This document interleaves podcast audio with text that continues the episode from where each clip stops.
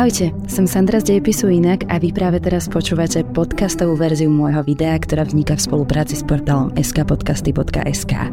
Prajem príjemnú zábavu a počúvanie. Útok na Ukrajinu a začiatok vojny v Európe vznikol ako priamy dôsledok dlhotrvajúceho rusko-ukrajinského napätia. A aj keď dokážeme jasne odlišiť agresora od obete, korene celého konfliktu siahajú hlboko do histórie oboch krajín a bližší pohľad na ne nám môže pomôcť lepšie pochopiť súčasnosť. Prejav ruského prezidenta, ktorý predchádzal nočnému útoku ruskej armády na Ukrajinu, obsahovalo aj mnoho historických nezmyslov, zamočovania či ohýbania faktov. To, kam Ukrajina patrí, akú má históriu, prečo ju Putinové Rusko tak veľmi chce, čo sa deje na Ukrajine, ako je možné, že sa rozputala táto bratovražedná vojna, sa vám pokúsim vysvetliť v dnešnom videu.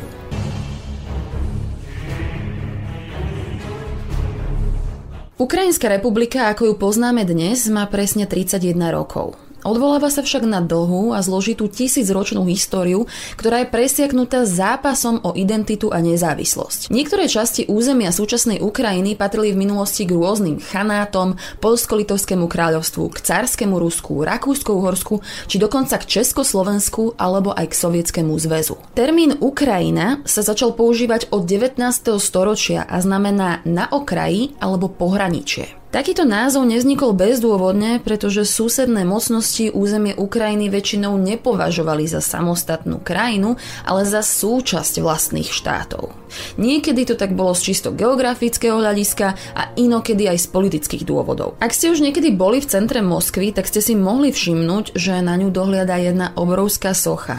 Je to Vladimír I Veľký, veľkoknieža zo stredoveku, praotec Ruska a zakladateľ Ukrajiny. Už tu sa vám môžu poodhaliť akési korene sporu medzi týmito dvoma národmi. A preto najprv začneme touto veľmi dávnou históriou, ktorá je významná nielen pre Ukrajincov, ale aj pre samotného Putina a Rusov. Pozdĺž riek Don, Dneper a Volga sa odjak živa pohybovali rôznorodé kočovné skupiny. Obývali to tu Skýtovia, Sarmati a na severe v okolí rieky Vysla, Venédi, ktorí na rozdiel od kočovníkov začali s úsadlejším spôsobom života. Venédi boli protoslovania, no v očiach Rímanov boli taktiež iba jeden z mnohých barbarských kmeňov.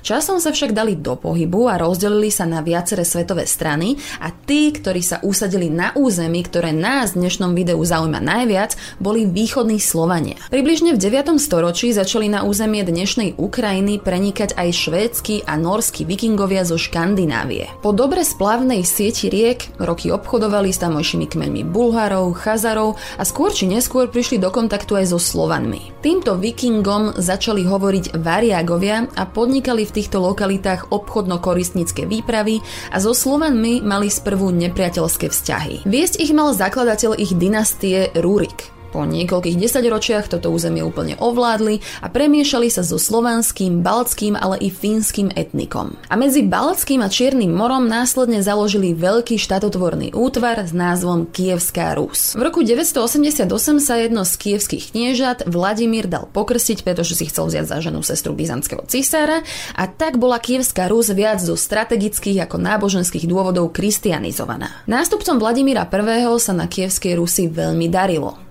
Kiev, súčasné ukrajinské hlavné mesto, bolo teda už v 11. storočí jedno z najväčších miest Európy. No a aj dnešná mena Ukrajiny, hrivna, má svoj názov ešte podľa menovej jednotky Kievskej Rusy a na bankovke súčasnej jednohrivnovky nenájdete nikoho iného ako Vladimíra Veľkého. V 12. storočí sa táto ríša rozdelila na niekoľko malých kniežatstiev a v 13. jej existenciu na dobro ukončila invázia Mongolov. Avšak jedno z bývalých kniežatstiev Kievskej Rusy sa neskôr stalo moskovským kniežatstvom a z neho sa utvorilo Rusko. Kievská Rus je preto vnímaná ako taká kolíska súčasného Ruska a dodnes sa ukrajinskí a ruskí historici doťahujú o to, kto je skutočný dedič Kievskej Rusy. Či Ukrajinci alebo Rusi. No a samozrejme, ako to tak väčšinou býva, debaty o histórii a o tom, kto tu bol skôr a kto má na niečo väčšie právo, sa zvyknú prenášať aj do politickej roviny. Putinov a tzv. proruský výklad je, že Ukrajinci sú súčasťou veľkého ruského národa. No a Ukrajinci s tým samozrejme nesúhlasia a cítia sa ako samostatný národ. Názor, že Ukrajinci sú súčasťou ruského ľudu, má však svoje korene ešte v cárskom Rusku. Po zaniku Kievskej ríše sa veľká časť dnešného ukrajinského územia stala súčasťou Poľského kráľovstva. Kozáci, ako sa nazývalo obyvateľstvo tohto územia, bojovali proti tejto poľskej nadvládze a v polovici 17. storočia sa im podarilo nastoliť autonómny štát. Kozácky hetmanát, ktorý síce existoval niekoľko desaťročí, ale v roku 1654 kozáci uznali prostredníctvom vojenského a politického spojenectva lojalitu ruskému cárovi. Najprv mali pomerne rozsiahlu autonómiu, ale čím silnejšia Ruská ríša bola, tým menej slobodu rôzne etnické skupiny na ich území a pod ich vplyvom mali. V neskoršom období dokonca ruskí cári zaviedli politiku rusifikácie, ktorá potlačala používanie ukrajinského jazyka v tlači a na verejnosti. Aj preto sa v 19. storočí začalo vyvíjať prvé ukrajinské národné hnutie. Reakcia cára na seba nenechala dlho čakať. Zakazoval im vydávanie publikácií v ukrajinskom jazyku, ukrajinčinu dávali na úroveň dialektu rolníkov, zakázalo sa aj samotné slovo Ukrajina a namiesto neho sa zavádzal pojem Malárus. Ruská ríša zároveň rozšírila svoje územie o riedko osídlenú južnú Ukrajinu a oblasť pri Čiernom mori nazvala Novorosia, čiže Nové Rusko týchto miestach sa usadili prevažne Rusi, no šťastie skúšali aj iné národy, napríklad Briti. V roku 1868 britský podnikateľ John James Hodges prišiel na severný breh Azovského mora, pretože jeho spoločnosť Millwall Iron Works Company dostala od ruskej carskej vlády užívacie práva na pôdu a objednávku na kovovýrobu. Postupom rokov tam založil kovohutu a započal ťažbu železnej rudy a čierneho uhlia. Okolo jeho továrne vznikla aj robotnícka osada s názvom Jusovka. Mesto sa rozrastalo a stalo sa priemyselným a kultúrnym centrom regiónu. Od 60. rokov 20. storočia bolo premenované na Donetsk. Vo všeobecnosti je dodnes celý tento región bohatý na ložiska čierneho uhlia a železnej rudy. Donbass, pomenovaný podľa prítoku Donu do Azovského mora, sa stal priemyselným centrom Cárskej ríše a neskôr aj Sovietskeho zväzu. No okrem Malej Rusy a Novorusie sú súčasťou dnešnej Ukrajiny aj regióny, ktoré boli v tom čase mimo Ruskej ríše. Halič, Severná Bukovina a Zakarpacko. Tieto oblasti patrili v 18. storočí Habsburskej monarchii.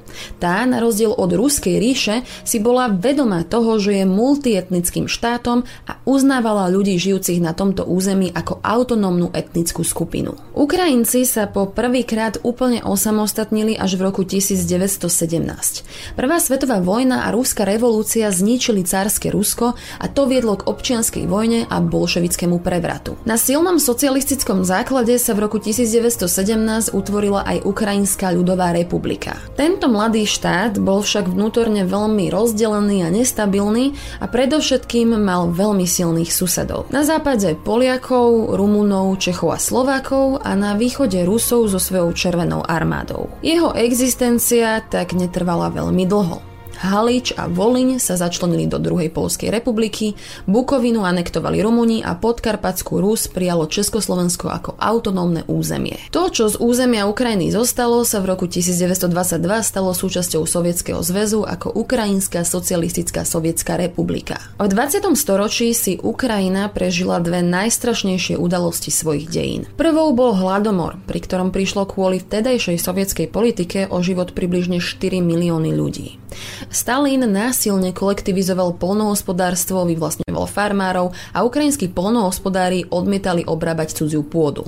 Keď sa vspierali, deportovali ich do pracovných táborov a zabíjali. Hladomor a stalinistické zločiny sú stále veľmi citlivou témou, ktorá napína rusko-ukrajinské vzťahy. Pre Ukrajincov je to naozaj veľmi dôležitá téma a chcú, aby bol hladomor uznaný ako genocída. Tou druhou vážnou udalosťou je bez pochyby druhá svetová vojna, ktorú začalo nacistické Nemecko so svojimi spojencami.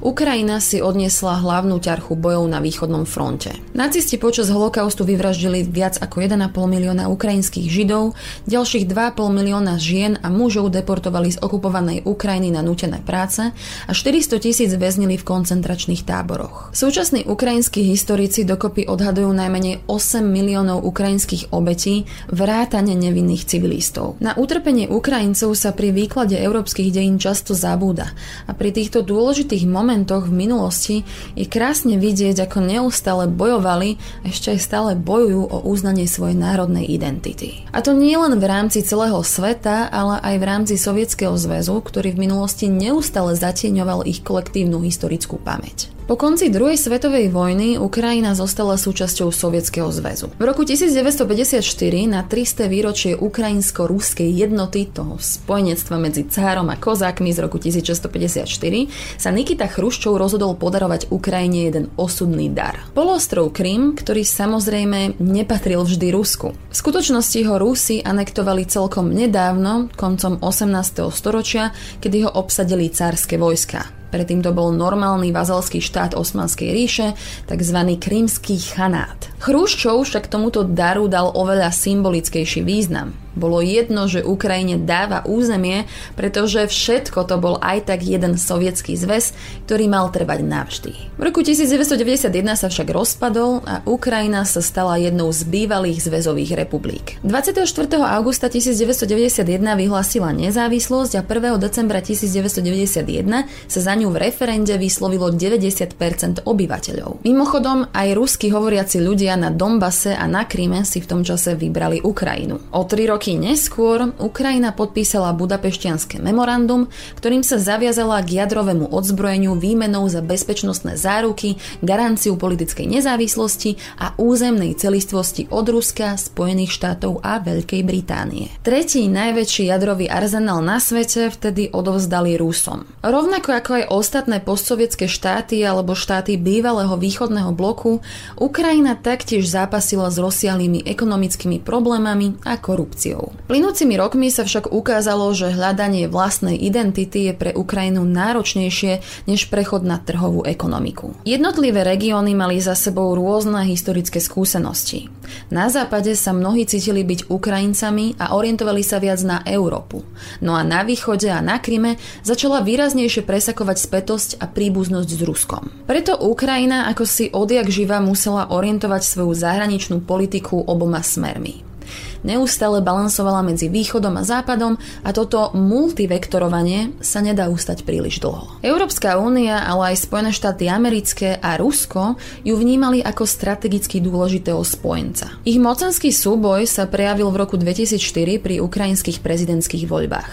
Proti sebe sa ocitli dvaja kandidáti. Viktor Juščenko, obhajujúci orientáciu na západ, a Viktor Janukovič, ktorý mal podporu Ruska. Po spornom výsledku sa víťazom stal Janukovič a keďže o demokratickom priebehu volieb pochybovali mnohí pozorovatelia, tak to prešetril aj ukrajinský najvyšší súd a vydal rozhodnutie, že voľby boli zmanipulované. Táto informácia vyvolala verejné pobúrenie a obrovskú podporu Juščenka.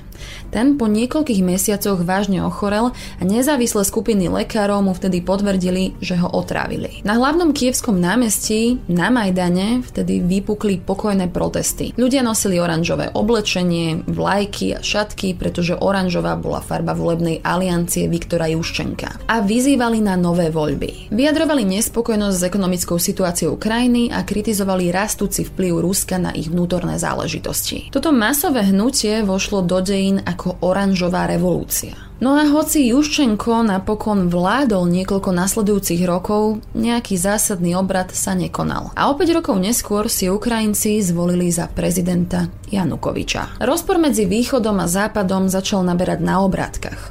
Ukrajina rokovala dlhé roky o dohode a užšej spolupráci s Európskou úniou, no prezident Janukovič sa od asociačnej dohody vzdialoval čoraz viac a napokon to celé stroskotalo v roku 2013. Koncom novembra 2013 Ukrajinci vyšli na námestia v Kieve, aby vyjadrili svoju podporu užším vzťahom s Európou. Na prevažne rusky hovoriacom východe sa však časť obyvateľstva postavila proti protestom Euromajdanu a namiesto toho podporovali Janukovičovú vládu. Násilie eskalovalo a vláda prijala protiprotestné zákony. Bezpečnostné sily protestujúcich brutálne potlačili. O život napokon prišlo až 100 demonstrantov a zranili sa tisíce. Poslanci následne odvolali Janukoviča a na maj stanovili nové voľby, ktoré vyhral Petro Porošenko s viac ako 50-percentnou podporou. Putin to však myslel s Ukrajinou naozaj vážne a začal s prípravami na anexiu Krymu. Už v marci 2014 sa tam konalo kontroverzné referendum, ktorého oficiálny výsledok znel, že 97% obyvateľstva si praje pripojenie k Rusku Rusku. Valné zhromaždenie OSN toto referendum vyhlásilo za neplatné a podporili územnú celistvosť Ukrajiny. Ruskí vojaci však na Krym po referende vtrhli a pripojili ho k Ruskej federácii. Medzi tým na Dombase vypukla vojna medzi ukrajinskými vojakmi a miestnymi bojovníkmi podporovanými Ruskom. Petro Porošenko sa spoločne s Európskou úniou, aj Ruskom a Spojenými štátmi zaviazali k politickému dialogu o väčšej autonómii ukrajinských regiónov a požadovali zloženie zbraní nezákonných milícií. No a v súčasnosti po mnohých rokoch a niekoľkých neúspešných prímeriach i konflikt stále nevyriešený. Po turbulentných rokoch chcel ukrajinský ľud predovšetkým bezpečnosť a prosperitu. Z tohto dôvodu bola obrovská časť Ukrajincov za vstup do Európskej únie a od roku 2014 aj do NATO. Rusko, Putin a proruskí Ukrajinci však tvrdia, že je to práve Západ, ktorý umožňuje eskaláciu situácie. Rusko sa vraj cíti ohrozené, ak bude Ukrajina prijata do Európskej únie alebo do NATO, pretože nejaká pomyselná sféra vplyvu sa tak môže rozšíriť až na ich prach. Pro európsky Ukrajinci, Európska únia, Spojené štáty a celý Západ zase vidia v Putinovom Rusku snahu o rozširovanie svojej moci. No a túto túžbu vrátiť sa do čias veľkého ruského impéria Putin potvrdil aj verejne. Ráno 24. februára 2022 otvorenou vojenskou agresiou. Je to odsúdenia hodný počin, s ktorým majú Česi a Slováci vlastnú historickú skúsenosť a preto očakávam, že to budú práve naše dva národy, ktoré budú voči Ukrajincom nielen súcitné, ale pri tomto dôležitom historickom milníku aj maximálne nápomocné. Zaujíma ma, ako hodnotíte aktuálnu situáciu vy a ako teraz pri týchto všetkých vedomostiach z minulosti hodnotíte ten Putinov prejav tesne pred zautočením. Nezabudnite si inak pozrieť video, ktoré som robila o jeho minulosti. Pokojne diskutujte v komentároch. Prosím, snažte sa hlavne zostať vecný a férový. Práve teraz je to dôležitejšie než inokedy. A nenaledte na dezinformácie.